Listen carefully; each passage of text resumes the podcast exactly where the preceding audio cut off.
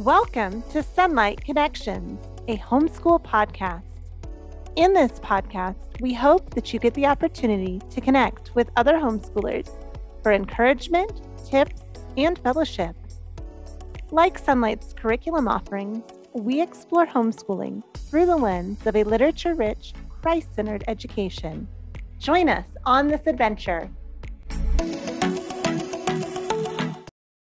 community manager and a Sonlight mom of two. Today, I'm being joined by some veteran homeschool moms as we talk about high school. So, ladies, let's start with some introductions. Tricia, do you want to go first?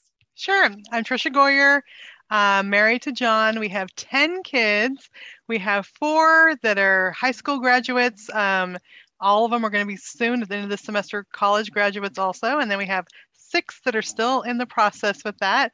Um, and I live in Arkansas and I'm a writer and speaker also. Great. Thank you so much. Lisa, do you want to go next? Hi, I'm Lisa. I am a retired homeschool mom. All of my children have graduated. Uh, my last one flew the nest in the spring. She's finishing up her first semester at college. And I'm a Sonlight mentor and I work at conventions and I just really love helping people um, continue homeschooling or start homeschooling, but just being an encouragement as you walk this journey. Great, thank you. Sheila, do you want to introduce yourself? Sure. So I'm like Lisa, I also have three kids, and I'm also a retired homeschool mom.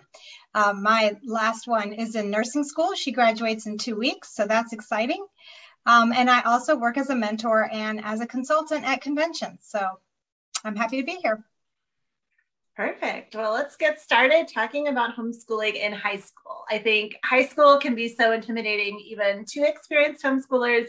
And I know it's something that I was questioned about questioned about even when I started homeschooling was, oh, well, surely you're not going to keep doing this in high school, right? but fortunately, I do know that I can. Um, but my oldest is still in middle school. So these three women today are the experts. They've all successfully graduated multiple children, and they know not only that it's possible, but that it doesn't have to be scary. So let's start with the academics. Uh, some parents might question their ability to teach as their kids get into upper level subjects. Um, it's one thing to teach second grade math, but calculus is a whole other thing. Um, so, what do you do once your child is learning things that either you cannot remember or you never learned in your own high school experience? Well, I think um, one, Sonlight offers classes, curriculum that makes it easy to teach. Math-U-See and Saxon are very teacher friendly, very t- very easy to implement if you're talking about math. The instructor's guide for literature makes all of that very easy.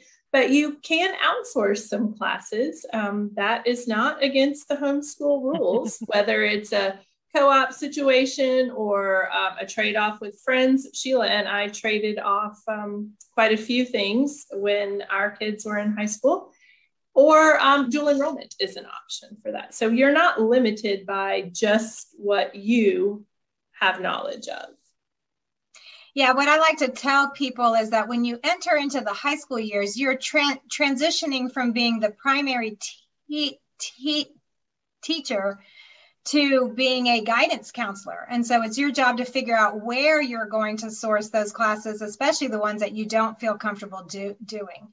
Um, so, and these days there are so many options available. Um, in the olden days of homeschooling, you were the kind of the only option, and so you had to be willing to relearn those subjects that you know you took way way back in high school. But um, but these days there are so many different options, like Lisa mentioned. So it's just your job to figure out what's available to to you and what is going to be a good fit for your child.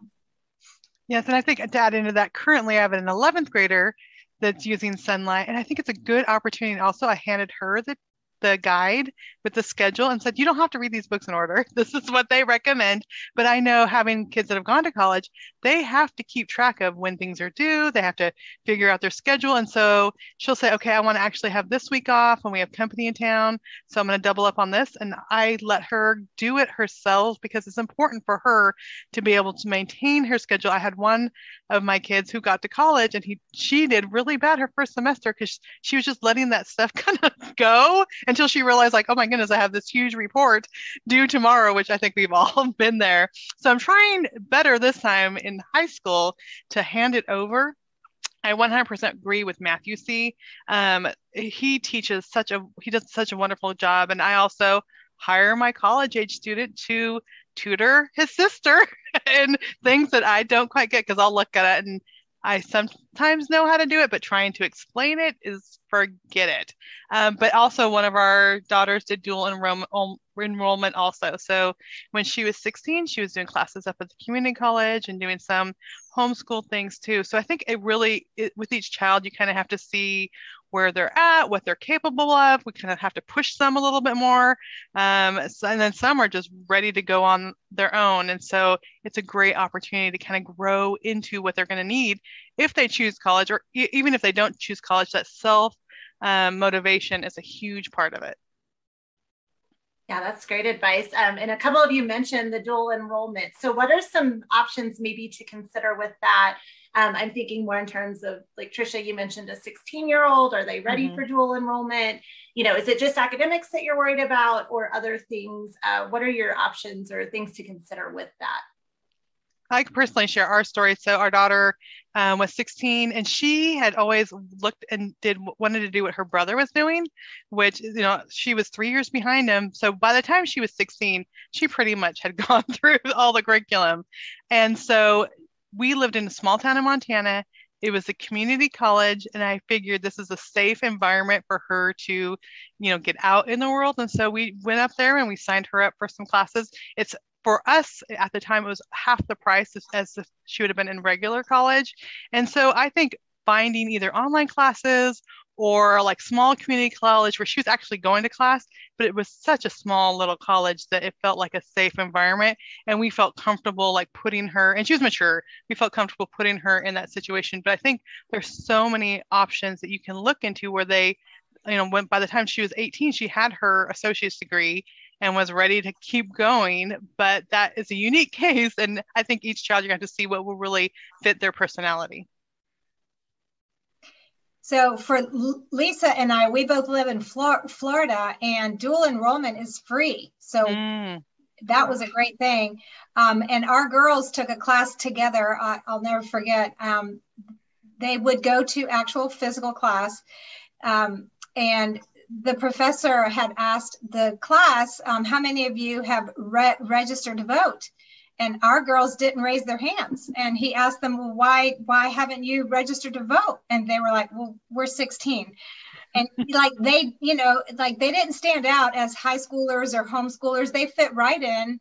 Um, the classes were small, less than 20 usually depending on you know what they took um, but like the english classes were small and um, and we were available to help them if they need, needed help, but they didn't start dual enrollment until 11th and 12th grade. So at 9th and 10th grade, we still ha- had them at home, and then we we you know let let them take, and they didn't take a full load. Um, we let them take two classes. Is that about what you did, Lisa? I think that's what we did. Uh, the last year, Rachel took a few more. Um, she was really interested in a certain degree, and so she was trying to get all her prereqs out of the way and she was the senior driving herself and all those things. So she took a few more, not a full load because there are some considerations, at least in our state, with how many credits you have as you go into college can affect some scholarship opportunities. Um, so we did kind of hold a few classes back that would not allow her to go past being a freshman, even though she had more credit hours than a freshman would have. But to be considered for some of those scholarships, you had to be a true freshman. Um, I think there's some sport things that maybe you want to consider as well. My other daughter plays sports in college, so that played into what we chose for her um, as far as her eligibility. So there's lots of things to consider. And like Tricia was saying, it's really a student by student. And just because brother did it this way doesn't mean that's how sister is going to do it coming along because they have different goals.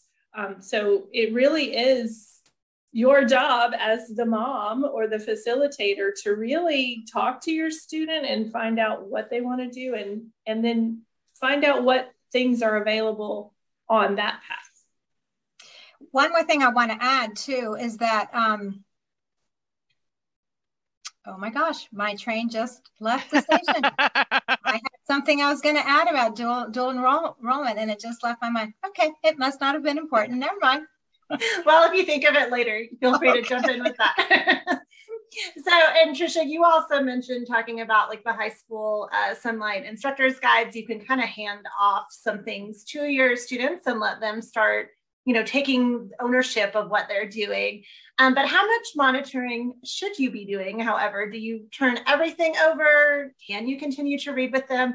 What are some ideas and how might they vary depending on the students that you have? Oh, that's so good. Well, because um, she has younger siblings that I'm still reading out loud to, she comes and she does Bible time with us. She's 17, and she does she listens to some of our read out loud. So she is completely still. We still have that morning time with her. Um, I don't read out loud any of her books to her, but we get them on audiobooks, and sometimes we'll listen to them together. Also, like my husband went up one day, and she's supposed to be in her room uh, reading and she was asleep. He's like, Are you really sure she's doing all her work? And so I just went through the guide and she marks off when she's done. I'm like, So tell me about this book. And so she spent like 20 minutes telling me about the book. I'm like, okay, I think she actually is reading it. And we don't do a lot. We do uh, we do writing I have her do writing, but I don't have her do every writing assignment. A lot of the ones where it's just answering questions, I'll just ask them and then she answers them instead of her writing them all out. I'd rather have her spend more time writing. We will add in like poetry or different things where she could do some of the other creative stuff. Um, and so when I ask her questions or when I say tell me what this book's about.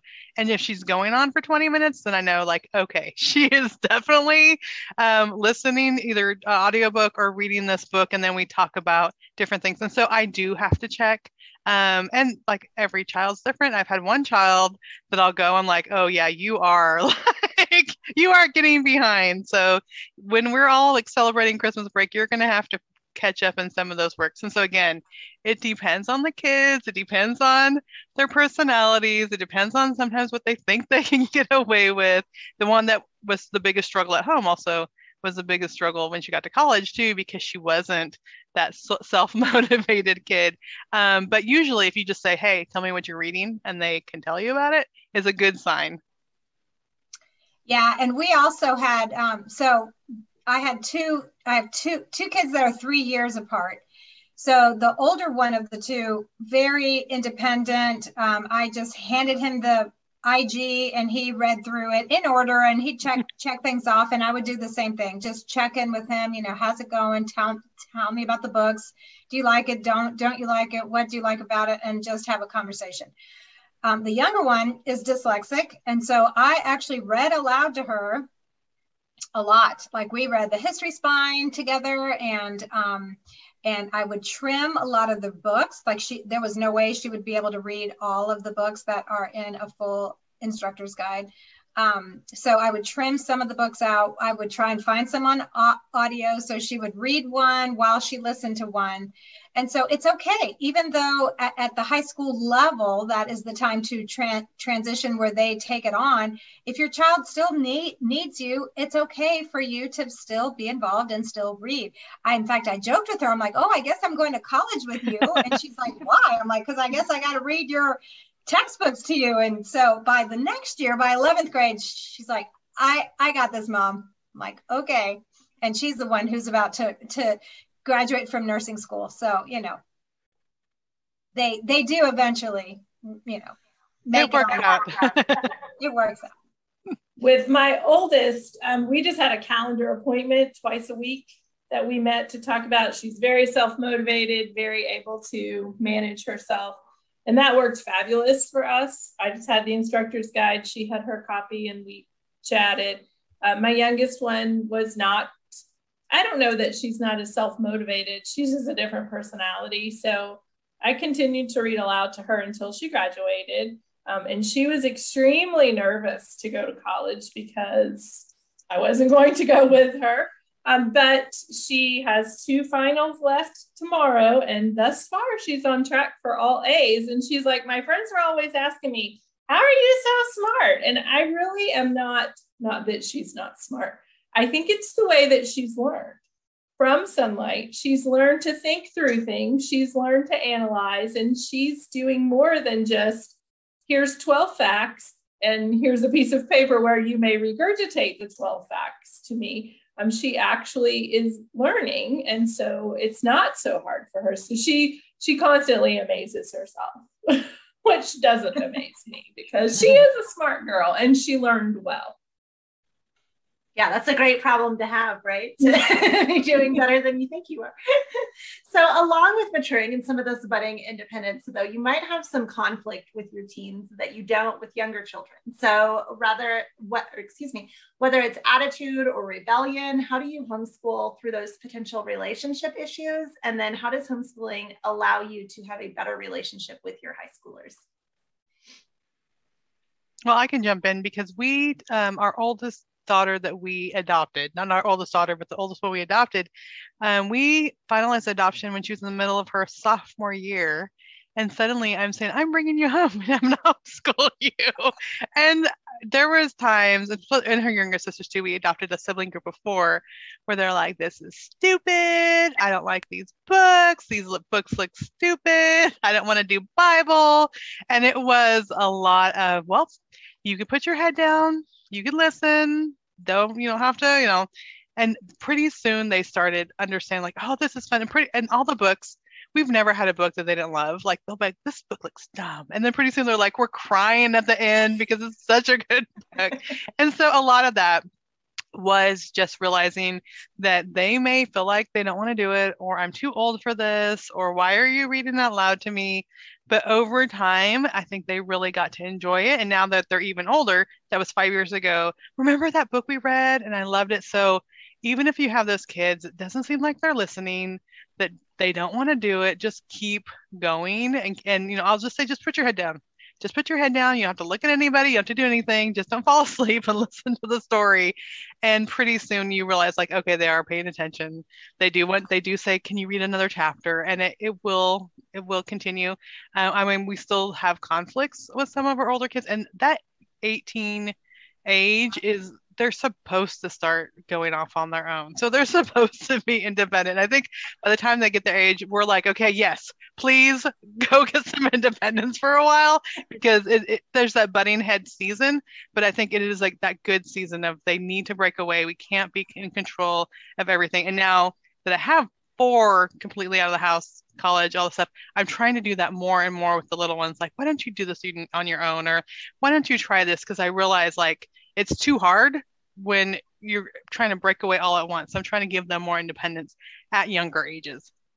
My troubled child was the one who went to public school. Um, that was the hardest relationship. And not all of it was public school and not all of it was him. It was just a lot of things. Um, but really, my girls, I really have not had any huge conflict with them. Um, you know, obviously, I have to make rules and no one wants rules. But um, I do think because we spent our whole lives together, um, that it went down easier. I think that they truly, maybe where their brother misunderstood where I was coming from, I think they had a better concept of, of my role and how much I love them. And if I made a rule, it wasn't because I wanted them to, you know, be the butt of all their children or their friends' jokes or to be miserable or any of that. Um, it was just because I was trying to do my best by them. So I think homeschooling was an awesome enhancement to our relationship. Um, for us, there's a couple things that I can think think of. We didn't have a whole lot of rebellion, um, but there was some pushback in a couple things. So I remember when Timothy, my middle child, um, we were doing level 100 at the time. And at the time, Ender's Game was in level 100 at the end of the year. and he he saw the cover of the book and he's like mom i don't want to read this book. And you know he i think he was just kind of done. Like it was the end of the school year and he just wanted to be done. And i'm like i'm sorry buddy you know just just start it. Just see you know just give it 50 pages. And if you hate it we'll you know we'll talk.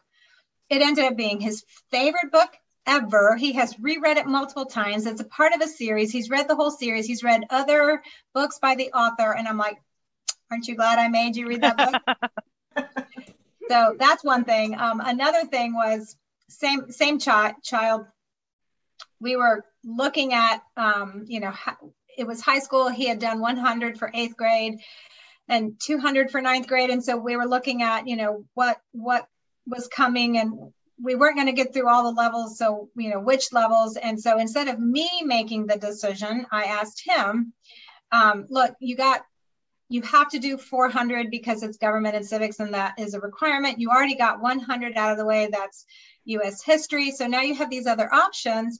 Do you want to do 300? Do you want to do, you know, 500 or 600? And so you you can pick. Um, and so he actually gave it a serious consideration and he came back to me and said, Mom, I feel like I know ancient history pretty well. We had done B and we had, we had done G and we had done classical conversations. We had not met, memorized a lot of ancient stuff. He really liked um, myths, mythology. He had read a bunch, you know, Percy Jackson and all that. So he's like, I feel like I know that well. I don't feel like I know what happens after World War One or two, because most of history stops there.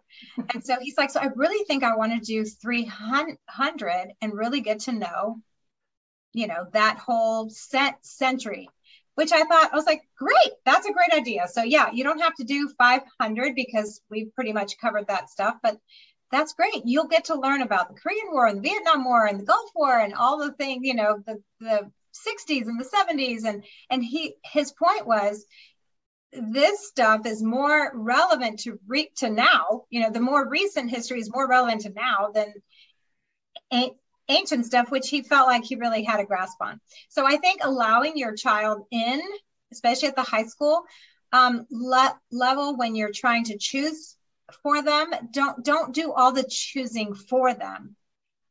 And then the third story is my young, youngest one. She was going to a co op for the classes that I outsource, math and science, because I don't like those classes. and so we, um, her father and I forced her to take this conceptual fit physics class that she really, really didn't want to take, but she had taken chemistry. I mean, she had taken all the other science, sciences, biology and chemistry. And I was like, you have to have physics. And she's like, I don't. I'm like, you do. I don't. I do. You know. So we made her do it. It was the only B she got, and that B precluded her from joining a uh, nursing program that would have started in ninth grade. I mean, the tears and the anger towards us because we made her take this class and she didn't do well in it. And, and so, you know, I mean, I still feel like she needed the physics class, but we forced it and it was not a good thing. So I think having those conversations and explaining and um, yes, it does ultimately rest on you. But the more buy in you get from the child, the less resistance I think you'll get. And so that's my tip. Yeah, I love that. I did want to add into um, conflict that maybe is impacting other kids too, because you know, one time I had seven kids around the table, and we had one of our daughters who's 18 now.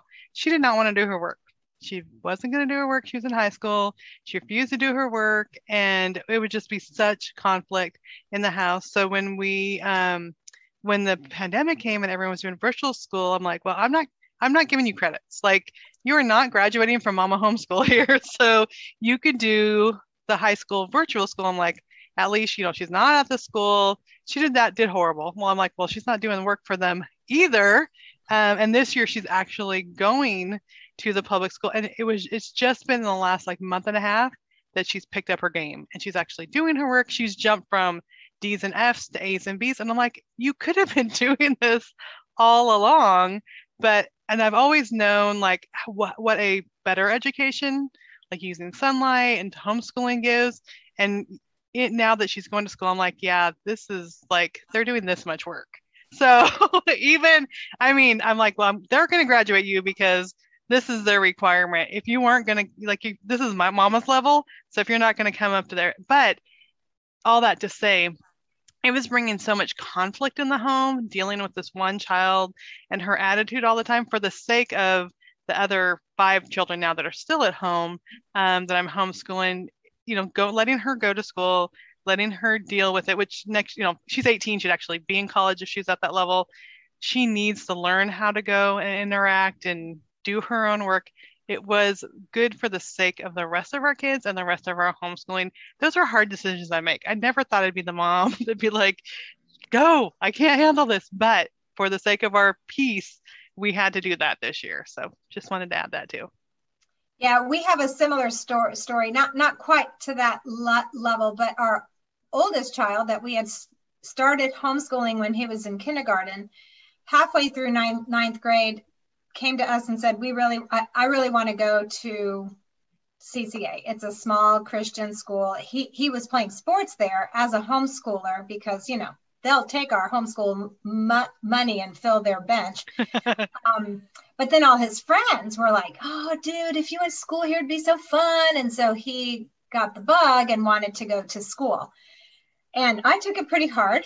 Um, I joked that he fired me as his educator, um, and so I was like, "Fine, you want to go school?" I mean, it it took some doing for us to come up with tuition for private school because we hadn't budgeted for that. We were saving for college. Um, but we made it work. And my attitude shifted from, you know, it being a bad thing because I took it personally. But then it, it it freed me up to focus on the other two because really I taught to the ol- oldest and the other two would listen in and follow along. But it gave me the chance to be able to really focus on those two well. And um, and I told him, I told the old, oldest one, I was like, dude, you you go to school, you're on your own. They're like that that is your choice. I'm not helping you with home, homework. They're going to assign stupid work and projects, and I'm not doing it. I'm not helping you. You fired me. I'm out. You got to make your own lunch. You got to get yourself up. Like I was hard. And he's like, okay, okay, okay. And he did. He did. Um, and again, I had to create a transcript for him to be able to, to go to school. And mama's level is here. So I gave him a couple B's because I didn't think he had tried hard. And when he graduated from CCA, he had straight A's in CCA. The only B's on the tran- transcript were my my B's.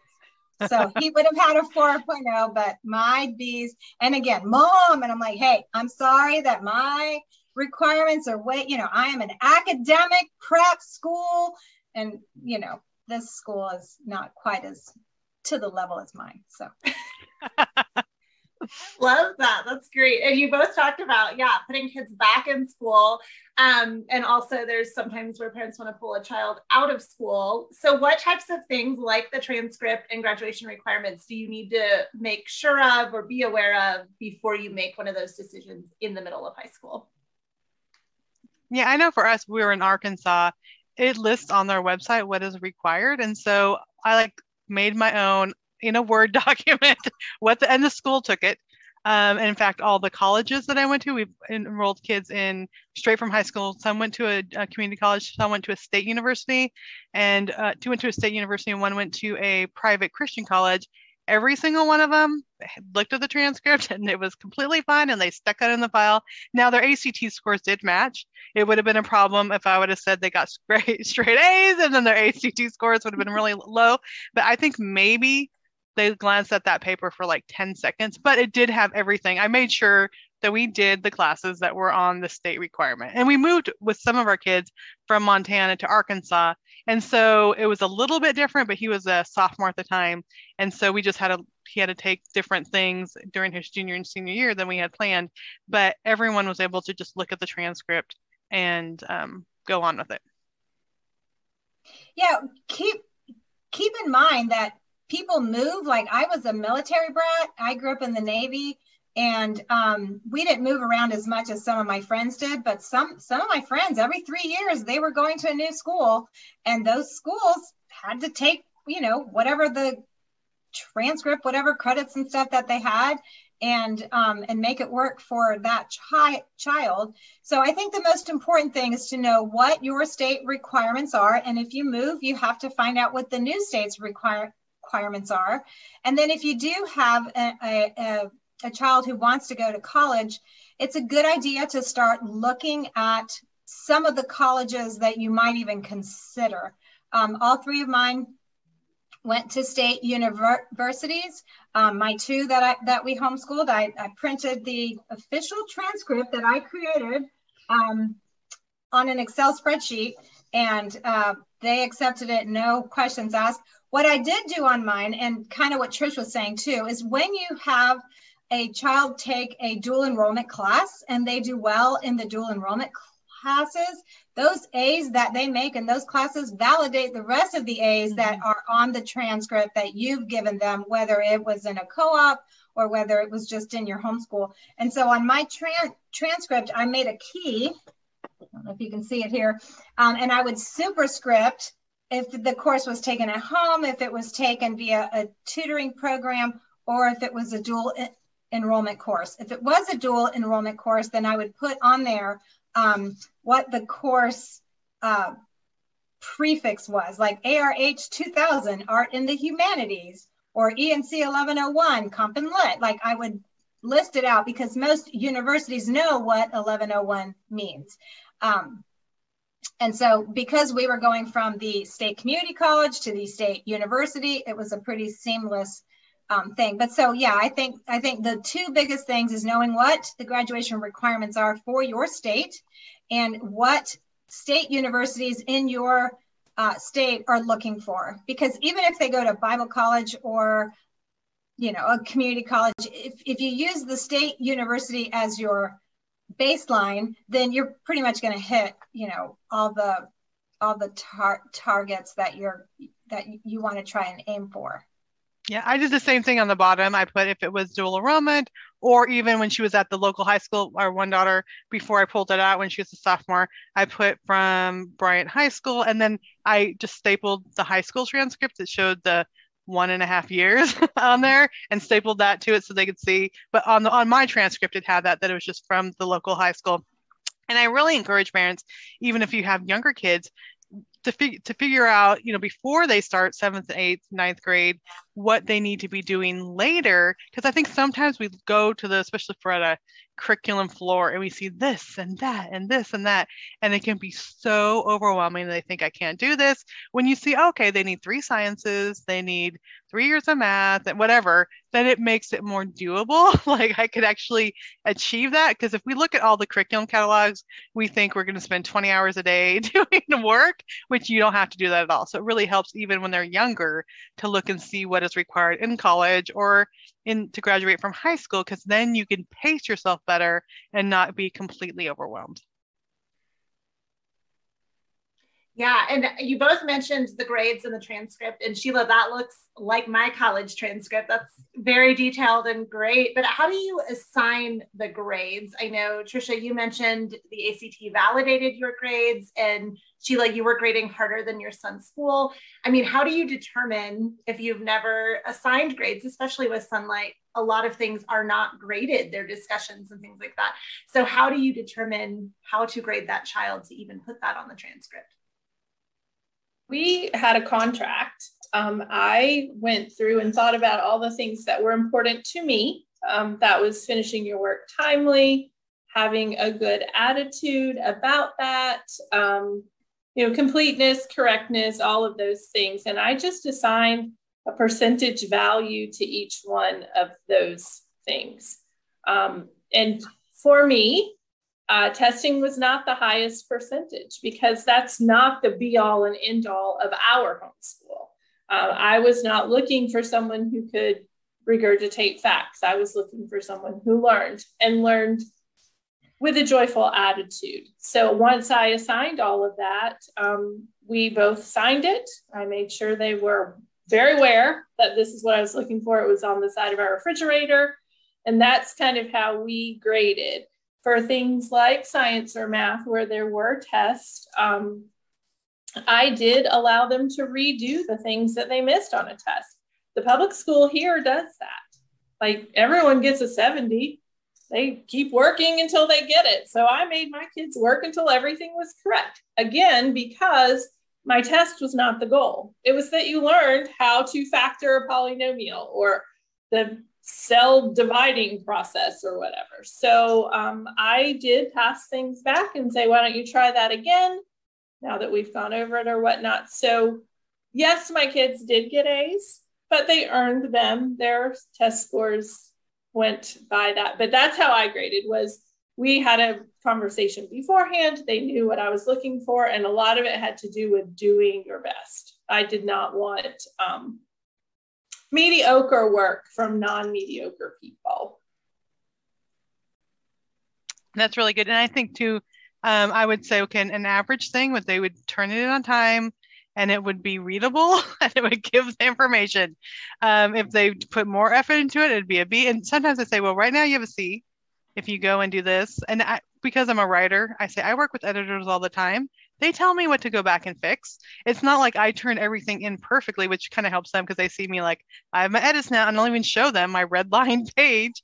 So this is not presentable to my editor right now. It's not going to be printed this way. So as your editor, if you want to see, you can just leave it like this, but these are some corrections, and then it gives them the chance to go back and fix it and do a better job and improve. And so I think, and then with math and stuff is easier. And I will say, okay, yeah, you can you can try this again. Do you need more help studying and trying to figure out because we don't have to just stop like, okay, C, move on, or D, move on. We can get them to learn and go on to um, get a different grade. And I think that really helped now when uh, when we first got our kids into our home, they they were in public school because we adopted them at ages 11, 13, 13, and 15.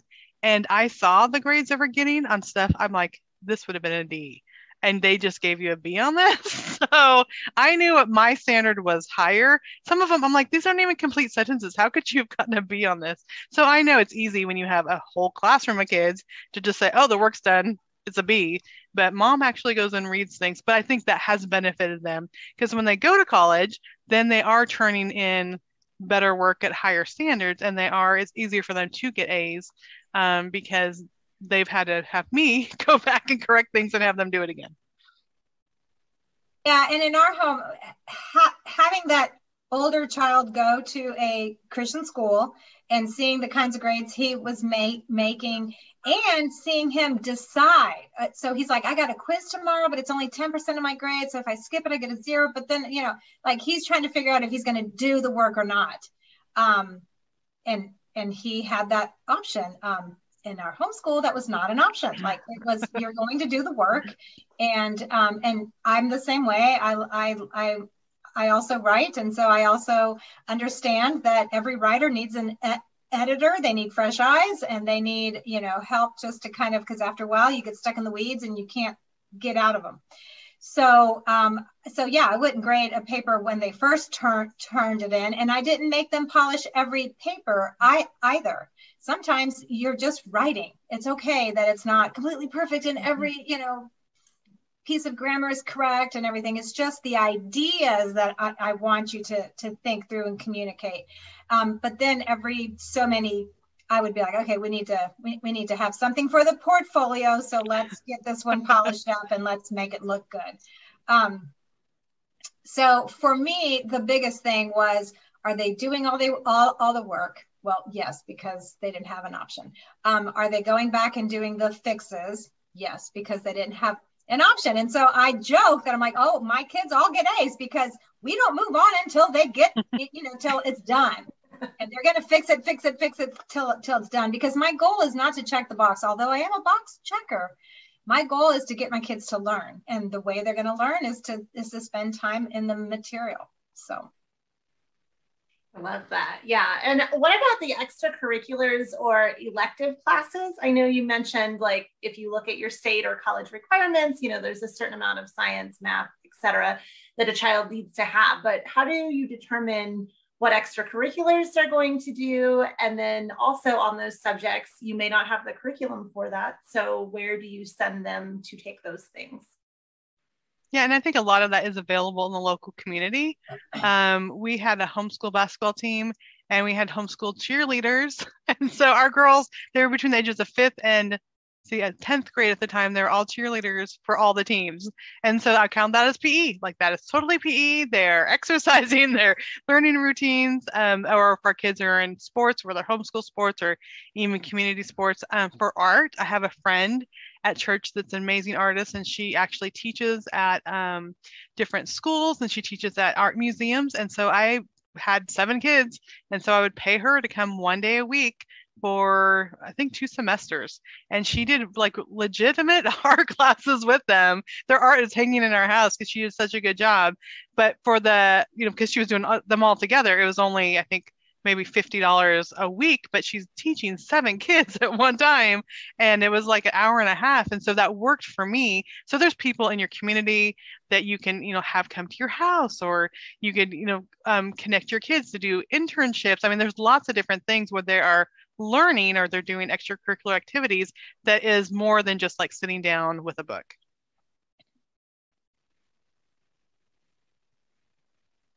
All right. Well, great. Uh, we're, I just wanted to wait and see if anybody else. Well, I was gonna. I want to talk over Lisa. Lisa, yeah. you, you you go first, and then I'll finish up. So we um, incorporated things that my kids wanted to know about. Um, when hand lettering became a big thing, both of my girls wanted to know about that. So I did some research, I pulled some material together. We watched some YouTube videos, we practiced, and I gave them credit for that because they spent time doing it. So um, both of my girls also got a home ec credit. They wanted to learn how to sew pajama pants and pillowcases. I have the ability to teach that, so we did that. Um, they both learned to cook to budget, to shop, to cook, to serve, all of that. So we incorporated for some of those um, extra classes that are electives, things that they already wanted to know how to do that either I could do or I could get someone to help with. So um, we also used sports and then we hired physical a personal trainer and we counted that as PE. So lots of things that we were already going to do anyway, we incorporated into our, our transcript as an elective. Um, we we did the same. We also did some classes at the co-op. So I was actually looking at Annie's tran transcript. Um, she did photography and lo logic at a co-op, but then she also did the humanities class and SLS as a required class, and she took it. So I put it on the transcript because she spent time, you know, going to class and doing that. So dual enrollment classes can also be like, you know, you can do some fun um, electives there. Uh, we did, um, keep, keep in mind that if your state only requires three math credits for high school, anything above the three can be considered an academic elective. So Annie had five maths on hers. Timothy had six on his. He's now a mechanical engineer, so you know it fits. Um, but if they do high school level class, in lower grades. So like he did al- algebra one in seventh grade, geometry in eighth grade. So those two classes that he took in seventh and eighth grade count on the high school tra- transcript. But now he has time to make it to Calc 1. So all those extra classes can count as an academic elective. So you don't have to fill your transcript with basket weaving and shop. You can just fill it with more academic classes. So, you know, again, if your if your state only requires three history classes, then the extra class, or, or if you take four history classes, but then you also take psychology, which is a social sci- science, that can be an academic elective. So keep that in mind that it doesn't all have to be art, music, things like that. It, it can just be another math class. Um, it, and if you take like math, um, a foreign la- la- language, the requirement is that you only take two two years. But if you keep going and you take three or four four years, that's two more academic electives that you can add that will fill in your transcript. Yeah, and I love what you both saying too, which we do too, is what they're interested in already. Is because one of our daughters, she's teaching herself like I don't know three different Asian languages, or you know, she's teaching her like Korean and Japanese, and she has all these charts and her room and binders and stuff. I'm like, these are Asian language because you spend a lot of time on it, and she loves it. And so looking and see what they're naturally doing, what they enjoy doing. Um, during one season, my, my grandma lives with us too. She's 92 years old. She hurt herself. And so we spent a lot of time like watching old movies with grandmas, old musicals. We have cinema.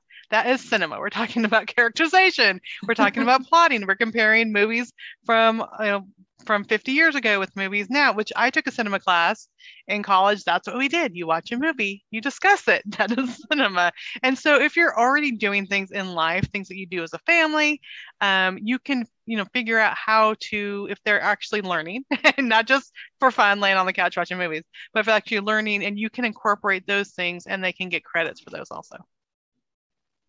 Yeah, that is great. Uh, what is your biggest piece of advice? You guys have said so many amazing things that I'm pocketing away, you know, storing for my kids when they get older. Um, but if you could only share one piece of advice for someone homeschooling a teenager, what would be the biggest thing you would tell them? Keep the relationship alive. Mm. Don't don't die on a hill about getting schoolwork done or you know finishing a book or whatever I mean, those things are important, but if you keep the relationship alive, that is going to last way lot longer than a high school tra- transcript will. And I would say, um, even if you get to the end and realize, oh no, I missed something, that it'll be okay. I remember my third started college, and on the way there, I was his sister was using his car, so I was driving him to his first day of our state university, and I realized like, oh my goodness, Nathan, we never worked on a five paragraph essay. We did a lot of creative writing. And I'm like, you you can't, I was teasing, but kind of freaked out at the same time. Like, you can't go to school today because we didn't, we never worked on a five paragraph essay. He's like, Mom, it'll be fine. So he gets in the car afterwards after his classes. I'm like, what did you learn in your English class? He's like, she's teaching us how to do a five paragraph essay. I'm like, oh, they actually teach you things in college too. Like you don't need to know everything before you actually get there. Okay. But the funny thing is, he ended up that within like two or three weeks, his um, professor approached him about tutoring in the writing lab because his writing was so strong from creative writing and stuff. So he was actually tutoring upperclassmen you know juniors and seniors he was a freshman just started college because we had done a lot of writing. So if you miss something like the overall education that they're receiving will cover up for those things and they will learn in college. Like there are teachers there professors there that are going to teach them things. Well, i think um, and Sonlight does such a great job of of making lifelong learners. Um, we can't teach them everything there is to know. Um, otherwise people would like stop at high school or stop with a college degree or stop with a doctorate or stop with a master's or whatever that is. Um, so if we just teach them to be learners, then like Tricia was saying, they will pick up whatever the gap is because everyone has gaps, mm-hmm. or else we would all have exactly the same education, and we don't. Everyone has gaps. So our job is to teach them to learn and then to let them learn from wherever it is that they learn. Um, so I, I think just keeping the perspective that you can't teach them everything, so stop trying. Yeah, I love that. Thank you so much for being here today, ladies, and discussing some of the concerns that people may have with homeschooling in high school hopefully we've allayed some of those fears. But just as a reminder for anyone watching, if you're still feeling some anxiety or have a situation that you need help with, you can always reach out to our Sonlight advisors to discuss. They will help you with that. And then our mentors are in our app and on our Facebook connections group. So there's other people maybe with more experience than you have that can walk you through that. Um, and again, ladies, thank you so much for being here. I feel like I've learned a ton. thank you.